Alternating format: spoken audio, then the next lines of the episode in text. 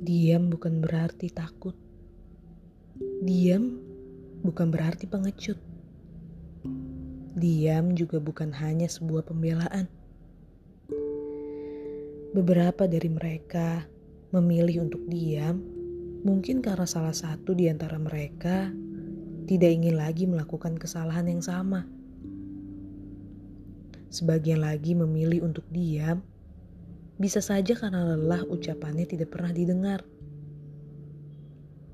Dan lainnya memilih untuk diam bukan karena menyetujui, bukan juga karena mengikuti apa yang dikatakan oleh orang bijak di luar sana. Tetapi seseorang yang memilih untuk diam karena mungkin orang itu ingin lebih menghargai perasaannya dan juga pemikirannya yang selama ini selalu disalah artikan oleh beberapa orang di luar sana. Dan terakhir, diam itu bukan berarti selalu emas.